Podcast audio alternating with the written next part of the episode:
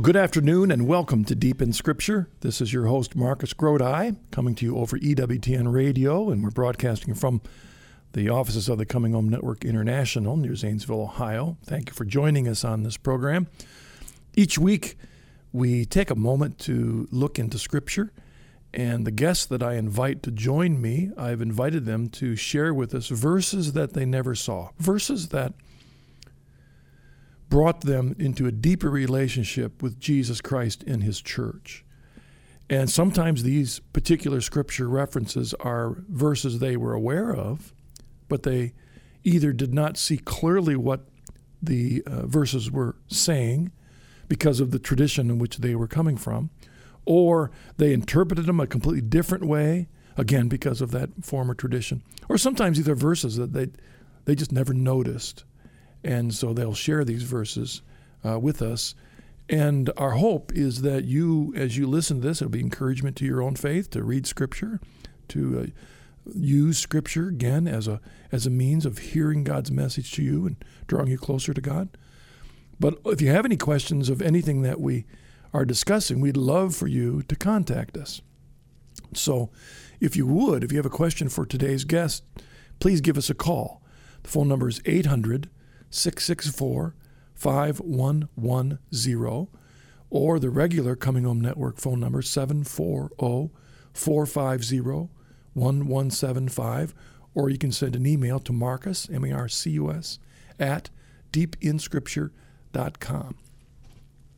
Now, our guest for today, now this is Ash Wednesday, so it's a very unique day for us to, to gather on the, on the radio because I know that a lot of you listening who are not uh, Catholics, uh, Ash Wednesday mean, may mean nothing to you whatsoever, but for us Catholics, it's a very significant day for it kicks off our Lenten uh, time of devotion, of self examination as we prepare ourselves for the coming of Easter, uh, getting ready for the great sacrifice of Christ for our salvation. Uh, so I've invited to join us on Ash Wednesday a good friend, Kevin O'Brien. Kevin has joined me on the Journey Home program twice, if I remember, once as himself, and secondly as St. Paul. Kevin is an actor, and he's a fine actor, and it's a great privilege to have him as a friend. He's the founder and artistic director of the Theater of the Word Incorporated, a Catholic theater company which tours the country evangelizing through drama and uh, I'm reading to you his bio that's on the deepinscripture.com website. Although Kevin was an atheist at an early age, his experience with the dramatic arts began a conversion process that, with the help of the writings of G.K. Chesterton, eventually brought him into the Catholic Church. And that's something I'm going to, as you're hearing me, Kevin, it's something I want you to talk about because often the assumption is that getting involved in the dramatic arts actually undercuts and challenges our Christian faith. Let's talk about that when you come on line in a moment. Kevin hosts the television series The Theater of the Word on EWTN and can also be seen as on episodes of EWTN's The Apostle of Common Sense and The Quest for Shakespeare. Most recently, Kevin has appeared in two movies Man Alive, based on the novel by G.K. Chesterton, and another movie entitled To Follow the Light, The Conversion of John Henry Newman. Both of these are to be released this year. In addition, Kevin performs dramatic readings of audiobooks for Ignatius Press and is the only person in history to play every part in a Shakespeare play, which he did for his audio reading of The Merchant of Venice for Ignatius Press, the Ignatius Critical Edition. He's also a writer and frequent contributor to the St. Austin Review and Gilbert magazine.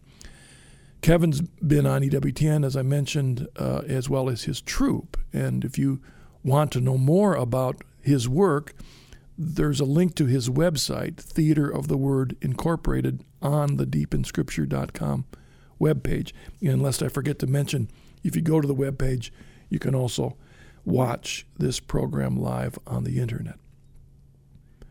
Now, Kevin chose for the verses for him to focus on today, a bunch of them. I chose a fistful of verses, but I've got four of them referenced on the internet. I'd like to read those, and then we'll take a break, and Kevin will join us.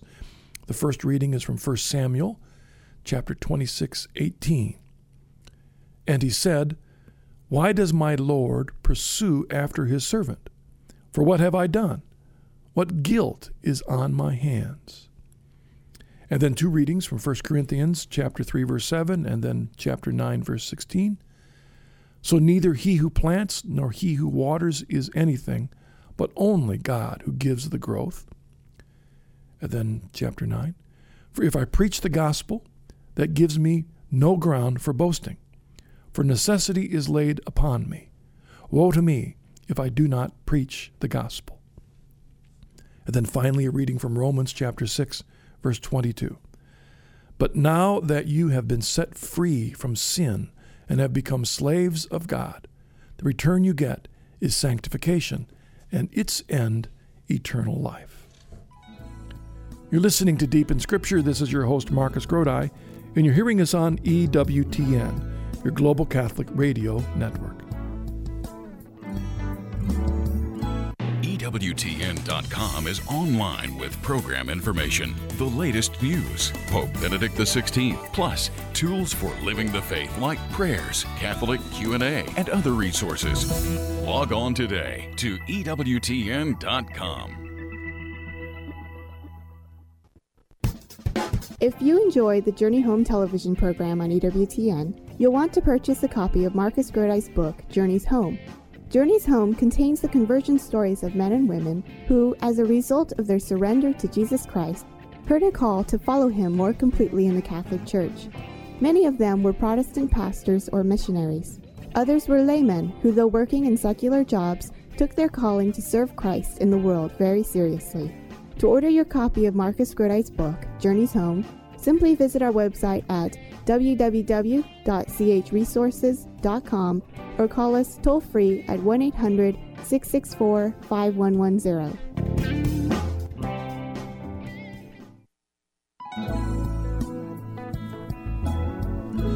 Welcome back to Deep in Scripture. This is your host, Marcus Grodi, and uh, I'm joined today by Kevin O'Brien. And uh, Kevin, you're coming to us from St. Louis, is that right? That's right, Marcus. How you doing? Well, I'm doing great. It's great to be talking to you over the phone. Yes, indeed. Um, and uh, it's a, uh, uh, Gad, I've got so many things I'd love to talk to you about in this hour. Uh, one of which um, I I mentioned in the uh, opening. Uh, if just to let the audience know, if you want to hear Kevin's entire conversion story, he appeared on the Journey Home program, and and, uh, and you can probably email Kevin at the Theater of the Word Incorporated website. But you mentioned in your journey that it was in fact through the dramatic arts that you came from atheism into Christianity and then the Catholic Church. Yes, that's right. Talk about that. I mean, how is that? That seems contrary to what we think today when we think about Hollywood. Well, it's certainly contrary in many ways because most actors are very secular people. In fact, they tend to be super pagans in many ways, yeah. and you really don't get a sense of any Christian uh, respect in the acting community. But I will tell you that actors are devotional people. Mm-hmm. They're very much devoted to their craft, and they have a sense that what we are doing as actors on stage is what I would call uh, a clerical function. Uh, in many ways, drama is analogous to the liturgy in that you have um, people in costume who are following scripts with stage directions or rubrics in an attempt to recreate dramatically uh, an experience that brings the audience into a communion with something that is beyond themselves. And of course, uh, drama isn't isn't the liturgy and really can't be compared to it, but there is an analogy there through that and also through the challenge of opening myself up to the creative process, that's what began to bring me out of the confines of atheism. Because I found that on stage, uh, no matter how well prepared I was for a performance, no matter how well I knew my lines or had researched the character or understood my blocking and the director's intentions, nevertheless, I had to open myself up to an inspiration from some sort of creative source, which uh, I, at the time I thought was uh, just sort of a vague creative spirit. But at any rate, I knew that it was beyond me and that I couldn't make a performance interesting I could only do the work and then hope that something else mm-hmm. would take over or inspire me or inspire my fellow actors and then actually give that sense to a performance where things start to click and it becomes interesting and the audience gets engaged. So the constant frustration of knowing I couldn't make this happen through my mm-hmm. own efforts is one of the things that humbled me from my position of atheism and then through a long, long process eventually brought me into the church. It, it, it seems that there, even when you were an atheist or uh, at least an agnostic, whatever stage, you had a sense in which your uh, your art, your particular art, was all about communicating to your audience. And it's interesting that you compare the theater with liturgy. I, you know, I used to be a Protestant minister, and um, there's the constant danger, temptation for the priest the minister and the actor to forget that it's not about them. you know what I'm saying? Yeah. I mean, if a priest is tempted and is caught up in his front position, centrality, then then he can forget what it's all about. Same thing with a Protestant minister. Same thing with an actor. Yes, exactly. It it is about something beyond us, and priests function as a kind of bridge between the congregation and the Lord, or an experience of the Lord. And of course, it's possible for us to have these experiences without the help of priests, and it's possible for us to have um, experiences of great literature without the help of actors. Nevertheless, um, actors certainly serve as facilitators to bring people to that experience.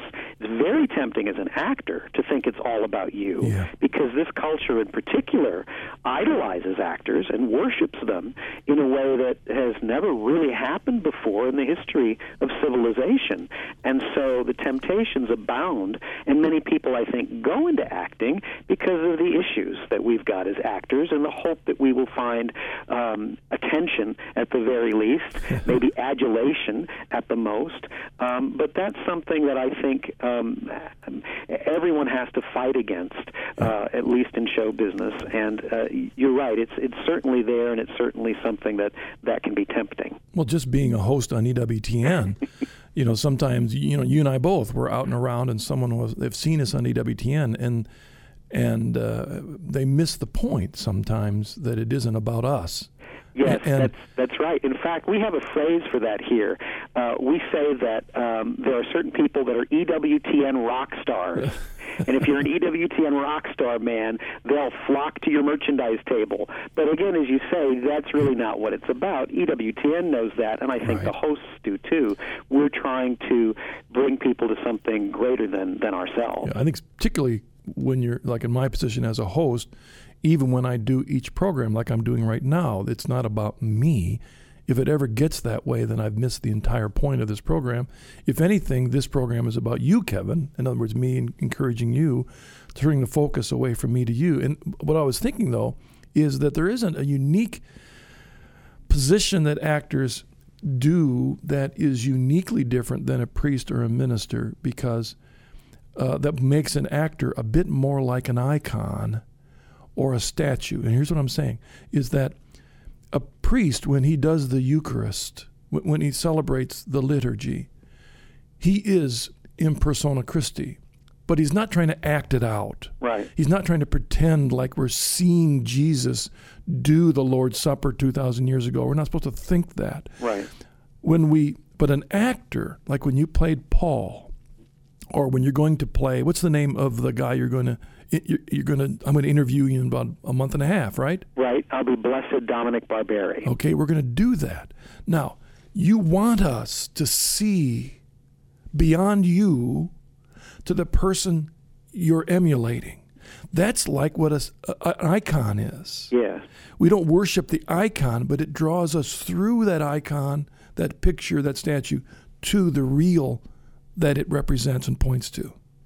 Yes, that's right, and um, I think that um, the, that that's that's something you sometimes see at liturgies. You will sometimes see lectors get up and read a little too dramatically. Yeah. Instead of just reading well to be understood, they'll try to act it out a bit.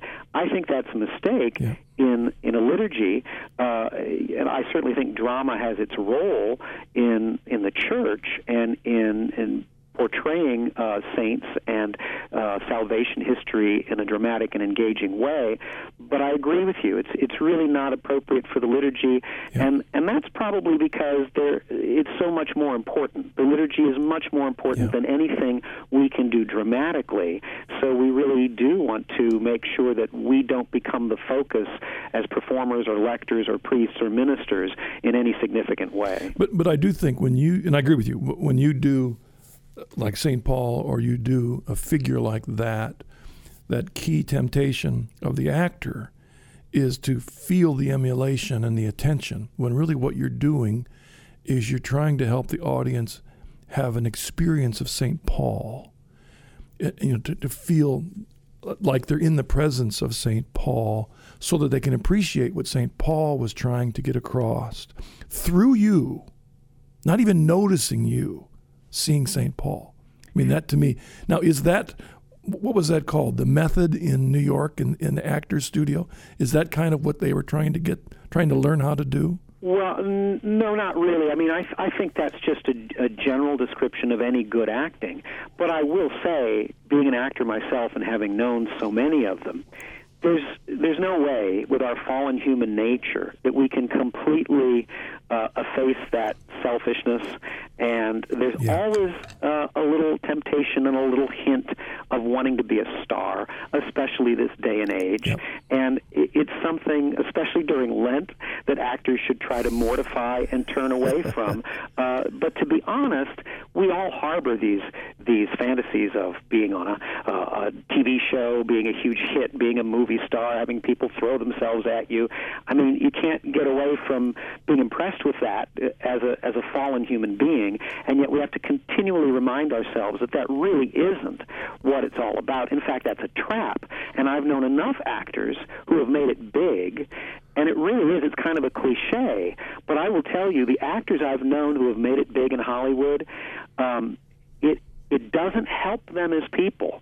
Yeah. it it really tends to hurt more than anything else, and it certainly doesn't help their spirituality, and it certainly doesn't bring the kind of contentment or happiness that they thought it would. It brings a whole new set of insecurities and and uh, issues that you thought might be solved by your stardom, and I've just seen enough of that to know that that really is a trap to go down that road. We always have to remind ourselves, as you say, we are here to connect people with something greater, not to focus on ourselves. Yeah. All right. Well, the the verses you chose. Thank you, Kevin. The the verses you sh- you chose uh, First Samuel verse, uh, the two from First Corinthians, and then the Roman passage. Maybe first in general, what why were these verses important to you? Well, actually, they all have to do with St. Paul, even Okay. that first one from the Old Testament. And I will say that I've always been fascinated by Paul. And when we started the Theater of the Word, I decided that we needed to do a show on St. Paul. This was before the Pauline year in the Catholic Church, which was last year. And at first, I thought, well, maybe I could find a good one man script out there, a one man show as Paul, because that's always cheaper to mount uh, as a, from the production point of view. And the one script, uh, I, I had somebody I found who had written a one man Paul show, and he sent me the first page of the script. And Paul was in prison, and he was talking to the audience, and he was complaining about more or less how he was just a nice guy, and he was misunderstood. And gee, golly gee, why can't we all get along? And I thought, wait a minute, this isn't Paul. Paul had to be in people's faces. When you read his epistles, half the time he's apologizing for having offended the people he's writing to, and he's begging with them to understand that he really loves them, he's doing this for their best, and so forth and so on. So I thought, here's a man filled with zeal. That's the one character he had both before and after his conversion. Great zeal for the Lord. And people like that are difficult people to be around. And I thought, we've got to present Paul more or less in your face. We've got to show a character on stage who stirs people up because that's what Paul must have done, or he would not have been as effective as he was in establishing yeah. many of the early churches, and he would not have been as persecuted as he was. so, so these verses tie into many of the things I learned from portraying St. Paul and from studying him because I thought I knew him pretty well until I started to do him on stage, and then more and more about him opened up to me. I will tell the audience uh, that I'm sure if you went to EWTN.com and you went to Journey Home, you could, and did a search, you could find that old interview that uh, Kevin and I did when I interviewed St. Paul. And uh, one of the inside scoops on that interview, Kevin, right? Was right. we had a script. And uh, you know, I had a question, and then you had an answer, and we had gone through a little bit, and it was all scripted. But it got to the point where actually you had so convinced me that I was sitting with St. Paul that I there was there's this question I had to answer if St. Paul were there. So I asked it of you away from the script. And uh, from my standpoint, I, I, I felt completely free to do that because you had so done a fine job convincingly that you were expressing Paul. I really felt you could give Paul's opinion. Well, uh, that was a great compliment. Thank you, Marcus, although it was at the same time terrifying. Because we were doing it live. yes. Oh, well. Um, Kevin, we'll take a break. When we come back, uh, let's look at that First Samuel passage and, uh, and let's see how, from your journey, how you saw that connected with Paul. We'll be back in a moment. You're listening to Deep in Scripture. This is your host, Marcus Grodi. I'm joined today by Kevin O'Brien, and you're hearing us on EWTN, your global Catholic radio network. Next time on EWTN Live. The holy sacrifice of the Mass is the central act of worship of the Church and the unbloody representation of Christ's death on the cross. Tune in when Father Mitch talks with Father Oscar Lukefahr about the Catholic Mass. That's on the next EWTN Live. EWTN Live with Father Mitch Pacwa is seen and heard around the world. For dates and times in your area, log on to EWTN.com. Follow the compelling journey of one man who became a Church of Christ minister and found himself entering the Catholic Church. Bruce Sullivan shares his conversion story in his new book titled Christ in His Fullness. In this book, he communicates a passionate love for Christ and the inexhaustible treasures of grace found in the Catholic Church. Perhaps you too will discover the same riches in the fullness of Christ. To order a copy of this book for yourself or a friend, please visit our website www.chnetwork.org or call us at 1 800 664 5110.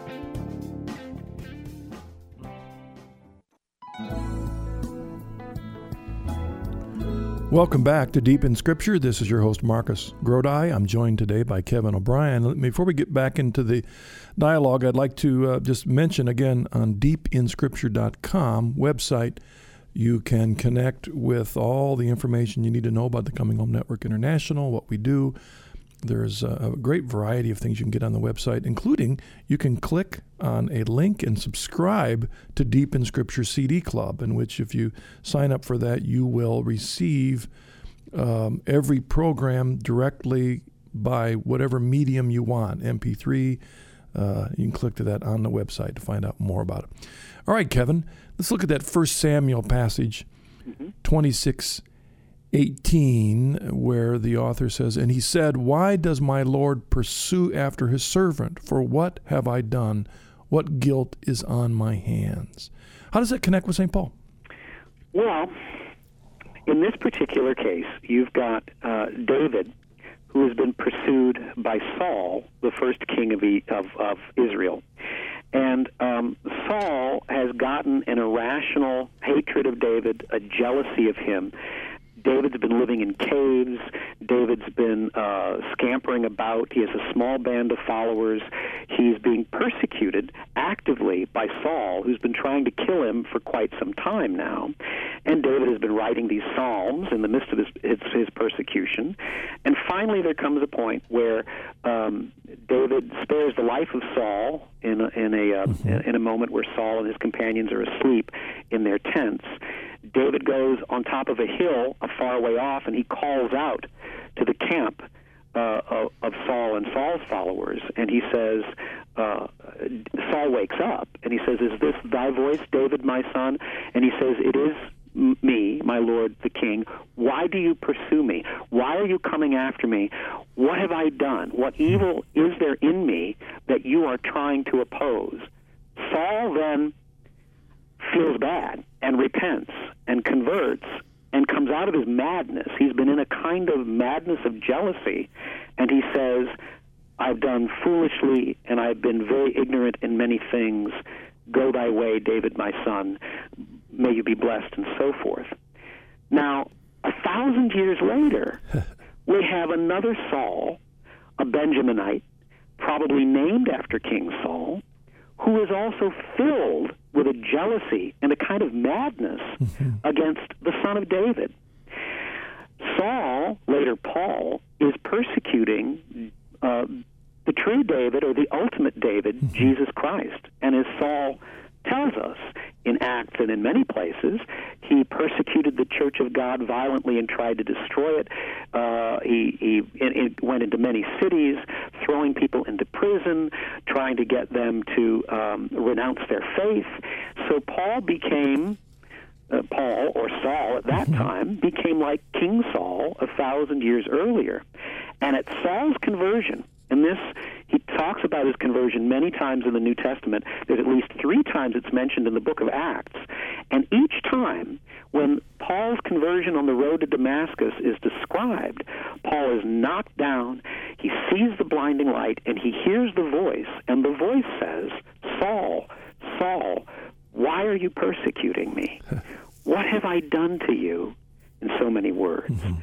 And it really is a recapitulation of what happened between King Saul and David.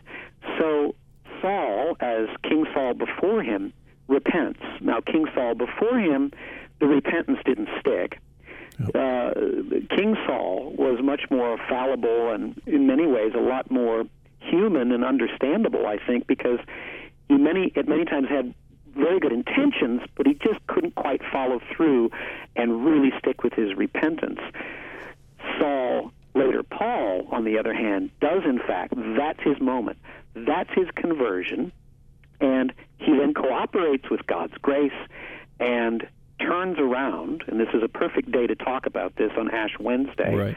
Turns around from his former life of sin, from this sin that consumed him, and, you know, those of us who remember President Nixon can emphasize with King Saul because King Saul in the Old Testament goes through kind of a Nixon Nixon-esque experience where he really comes to a point where he thinks everyone's against him and he is so paranoid and so driven to get even with his enemies that he loses it. But that's what jealousy does, and that's what yeah. sin does to you. It eventually brings you to a point of madness, a point of imprisonment to your own um, to, to, to your own sins and your own flaws. So that's why that verse, which I never saw, I always knew both stories, mm-hmm. but it was only after doing St. Paul on stage quite a bit that I saw how it echoed something that had happened in the Old Testament so long prior. You know, I remember that um, how often, when I was a Protestant minister, in interpreting Scripture on my own, I believe that that's what we were to do, sola scriptura, guided by the Spirit. And I remember um, struggling with the the verse uh, where Jesus quotes from the cross. Uh, you know, Father, where are you? You know mm-hmm. that. Uh, why have you forsaken me? Yes. Okay. And I remember, you know, people getting caught up in trying to explain how it is that the Son of God would feel separated from God the Father. You know, all of a sudden, do we have a breakdown in communication within the Trinity? Mm. And get caught up in all that thing without recognizing that, in fact, Jesus is quoting a psalm. Mm-hmm. He is quoting the opening words to a psalm, Psalm 22, verse 2 My God, my God, why have you forsaken me? And in doing that, Jesus is bringing to the memory of his audience the entire messianic prof- prophecy of the Old Testament. Mm-hmm. That's what he's doing. Now, Kevin, is that what God was doing with Paul with this connection with the Old Testament at that moment? See what I'm saying? Yes. Yes, it, it certainly could have been. We don't hear Paul make that connection in any of his epistles, but knowing Scripture as he did, meaning the Old Testament, yes. he must have sensed that connection, at least on some level.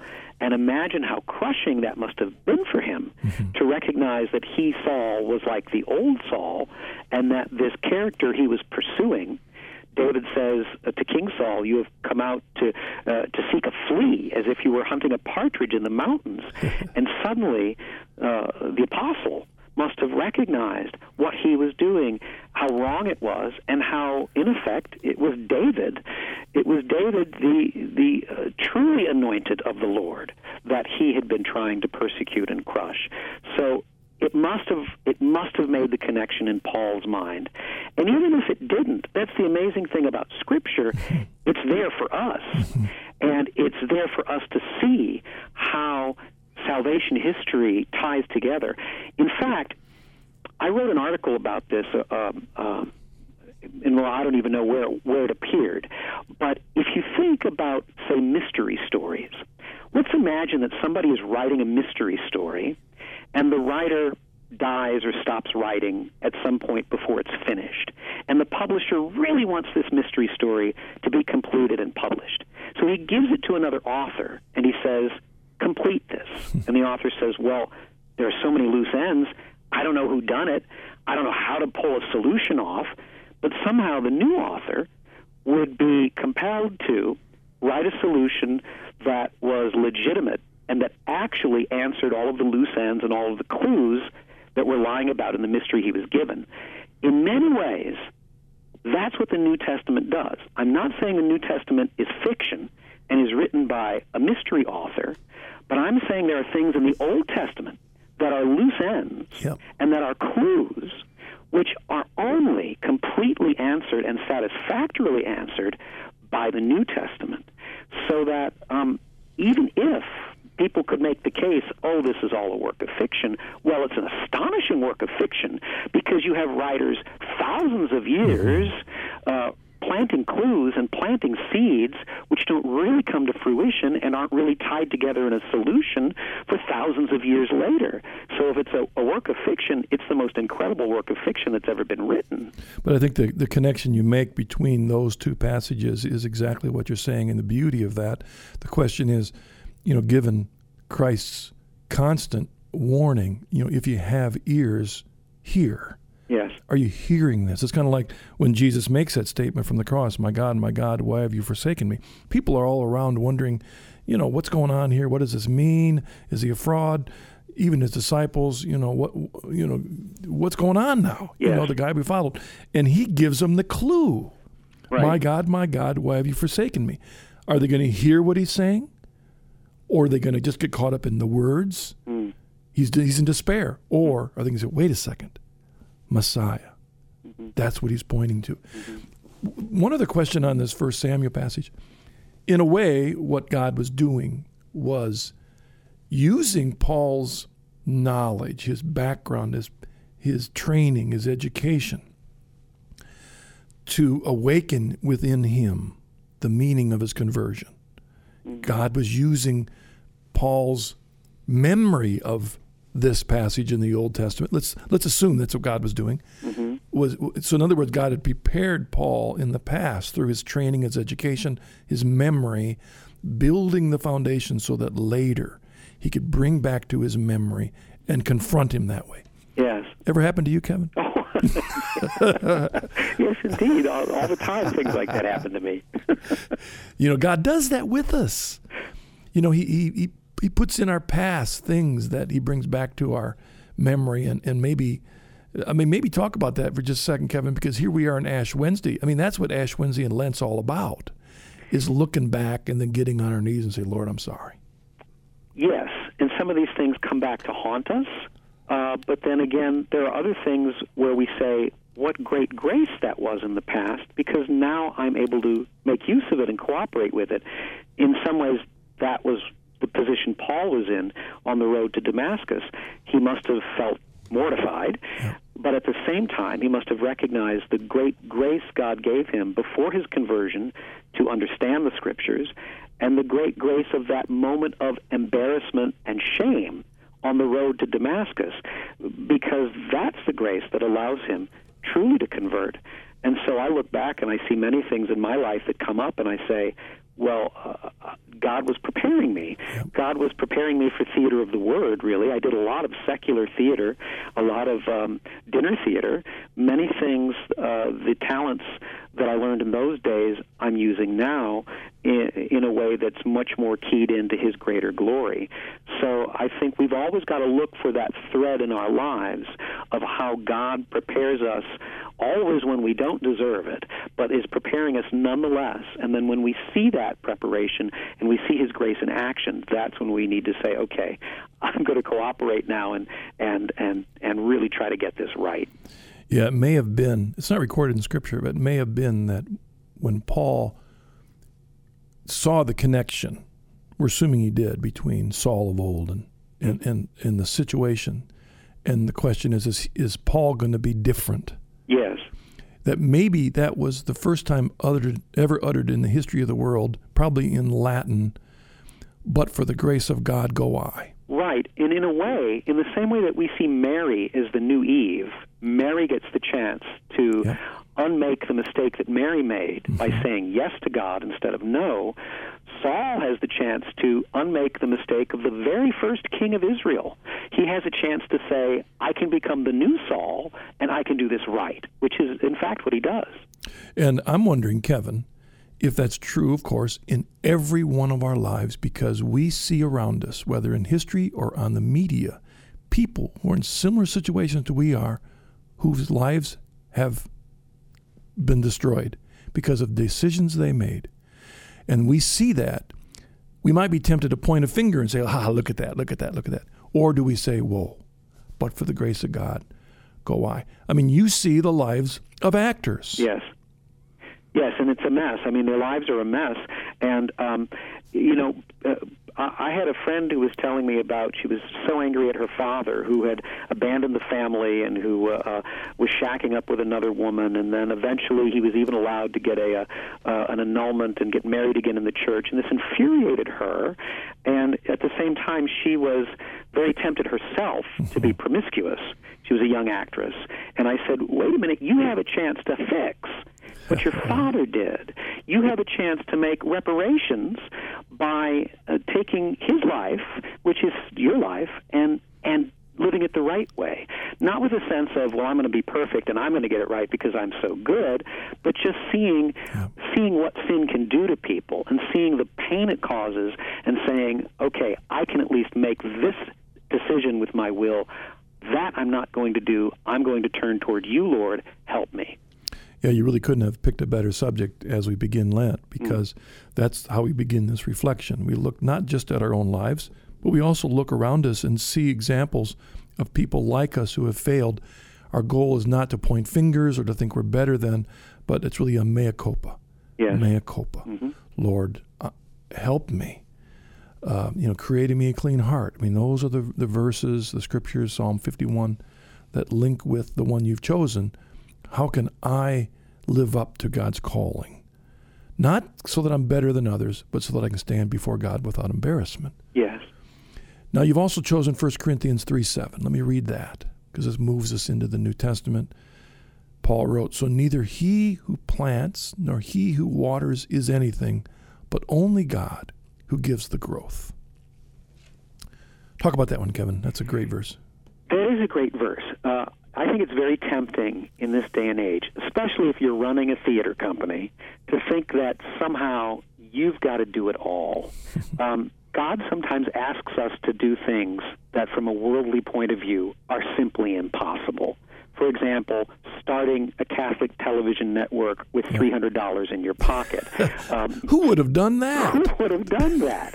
Uh, many things that God wants us to do, if we look at it from a worldly point of view, we really think it, it can't be done. And then we make the mistake of thinking, well, okay, God, perhaps you have in fact asked me to do this, but um, I'm going to have to somehow fake this, or I'm going to have to somehow work the system, or I'm going to have to somehow trick people, or be clever, or or or uh, I've got to make this happen because I'm in an impossible situation. Forgetting that, God, all nothing is impossible with God, and and forgetting as well, this verse in many ways tells us the solution to faith versus works, which Protestants tend to say Paul is all about that, and I don't think Paul is all about that. Right. In fact, I think the more I the more I performed Paul, the more I saw that the entire deposit of faith is there in Paul. Mm-hmm. He is vast. He, he contains multitudes. He's got really almost everything that the church teaches can be found in his epistles. And this verse in particular says, okay, we've got work to do.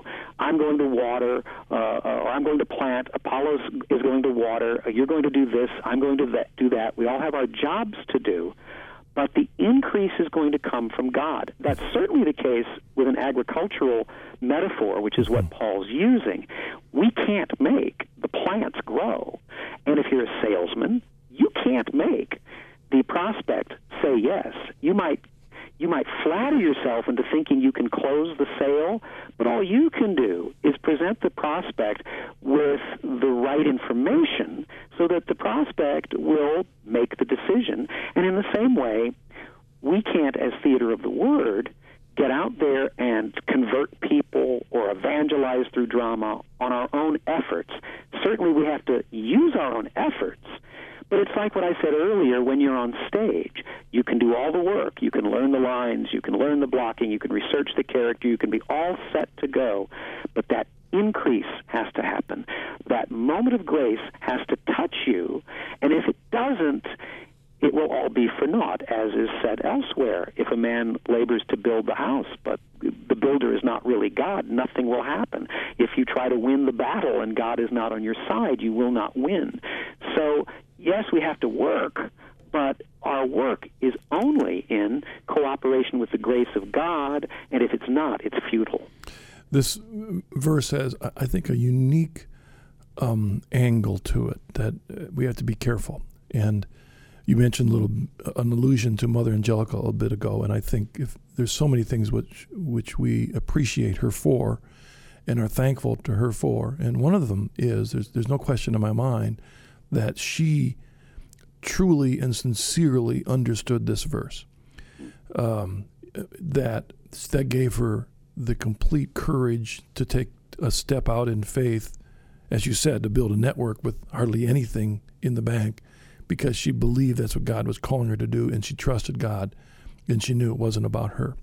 But the angle that if I take if I shift the focus to you now, Kevin, as an actor with your thing, it's one thing for me to point a finger at you and say, "Hey, uh, Kevin, you got to remember that it's it's just you planting or water, and it's really God doing it." You know what I'm saying? Mm-hmm. Dropping that bomb on you as if I'm above you, mm. as if I know better. Mm. And we got to be careful we don't do that to other people. Mm-hmm. Because the point of this passage is not to point a finger at somebody else to remind them of this, but the point is that for ourselves, this attitude is something we have to have ourselves, not force on anyone else. It's got to be naturally by grace within us. That I need to recognize that it's not me who plants. I mean, in other words, uh, that's all that I do. Right. But even the planting is grace. Yeah. Even the opportunity to water yes. is grace. It's all God. Yes, and I think that can actually be a consolation for people rather than a way of condemning them or wagging the finger at them and saying that, you know, take a deep breath, don't worry about it. We all don't have to make everything happen on our own efforts. It's where the spiritual life begins. The Beatitudes begin with Blessed are the poor of spirit. It begins with detachment, it begins with recognizing that everything comes from God. And then we are vessels that can be used by Him. Otherwise, it becomes about us. Kevin, let's take another break. When we come back, I want you to tell me whether you want to do the 1 Corinthians 9 passage or the Romans 6 passage. You'll let me know after the break. Okay. You're listening to Deep in Scripture. This is your host, Marcus Grodi. I'm joined today by Kevin O'Brien, and you're hearing us on EWTN, your global Catholic radio network.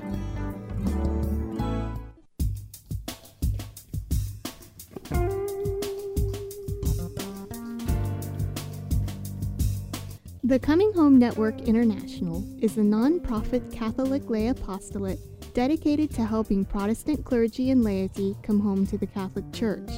It was founded by Marcus Grodi, the host of this program, as well as the Journey Home television program on EWTN. If you are on the journey and interested in learning more about the Coming Home Network International, or know someone who's thinking of becoming Catholic, please visit our website www.chnetwork.org or contact us at 1 800 664 5110.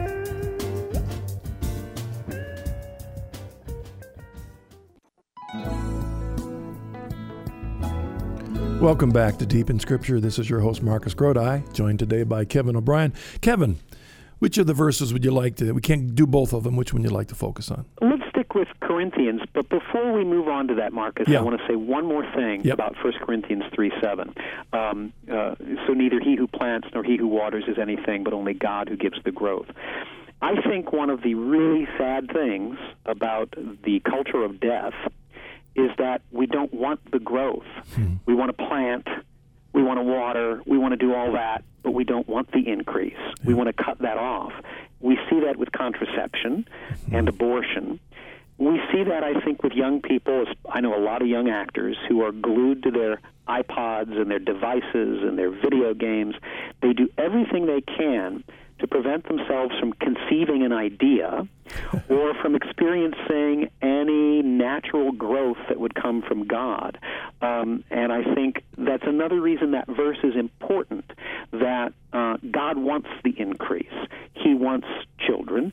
And what the birth control pill has done is it's put people in a position where they can say, we're going to wait to have children until it's a good time. Well, it's never a good time to have children. There's always a reason not to. You're always in debt. You're always too busy. There's always an issue. And it's the same thing with starting a theater company. I had thought about starting Theater of the Word for years, but it was never the right time. Suddenly, everything came together, and with the help with the help of uh, Father Joseph Fessio and Ignatius Press and Archbishop Burke uh, in St. Louis, they both helped us get this going. And then, so suddenly, I said, "Well, it never will be the right time. We might as well do it." I think we are so trained in this culture to say we don't want the increase. We don't want anything new. We don't want new growth. It's all about us, and we want to be self contained and we want to turn in on ourselves that we really miss um, what this verse is about and what God really wants from us. You know, this verse also, right with your saying, it very subtly expresses the partnership that we have with God in anything we do. When Jesus said in, in uh, John 15, apart from me, you can do nothing. Well, there's a partnership. The first half of this, the one extreme is it's all about me, and I'm going to do it, and I'm going to make it happen, and forgetting that God's there.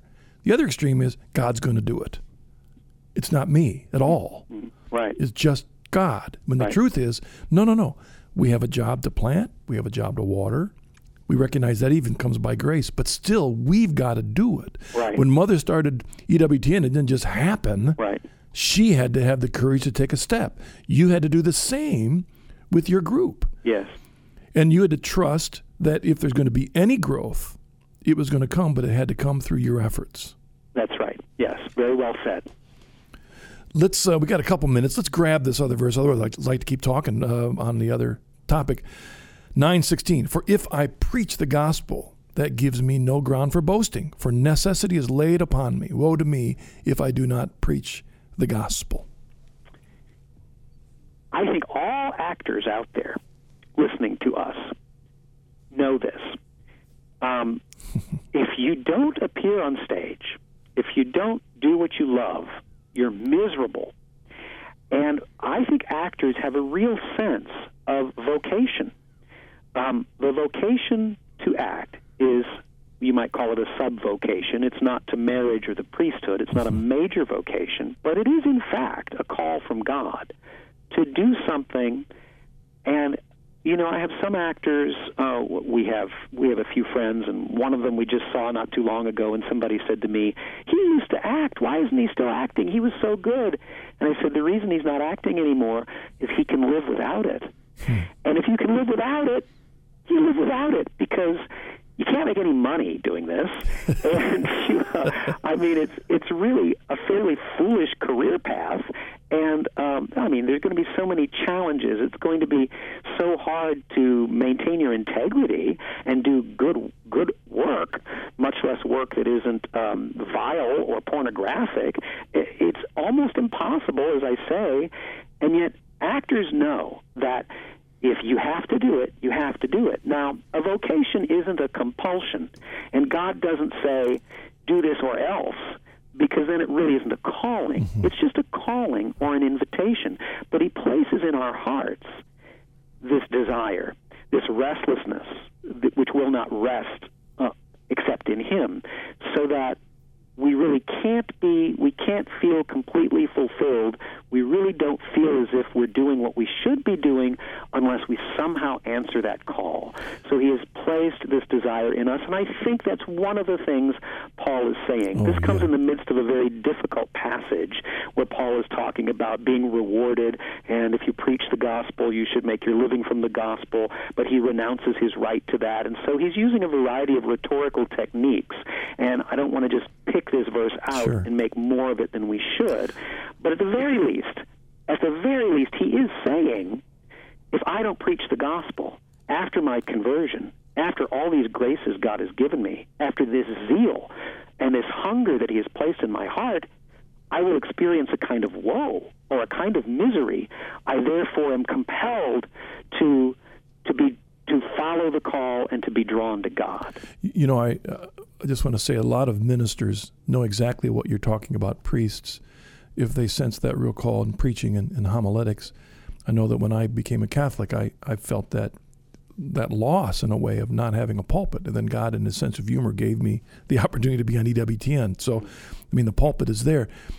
Kevin, you know what's also neat with this? Uh, I wish we were running out of time. I always thought of myself as a channel you know, as an actor, speaker, a channel of God's message. Yes. And then I read something by St. Benedict and says, We're not channels, we're reservoirs. Ah, I like that. Does that connect? In other words, what comes out has to come out of the depth of already a spiritual development. That's right. And it has to come out of who we are and what we've done. We're not just puppets that the Holy Spirit brings to life.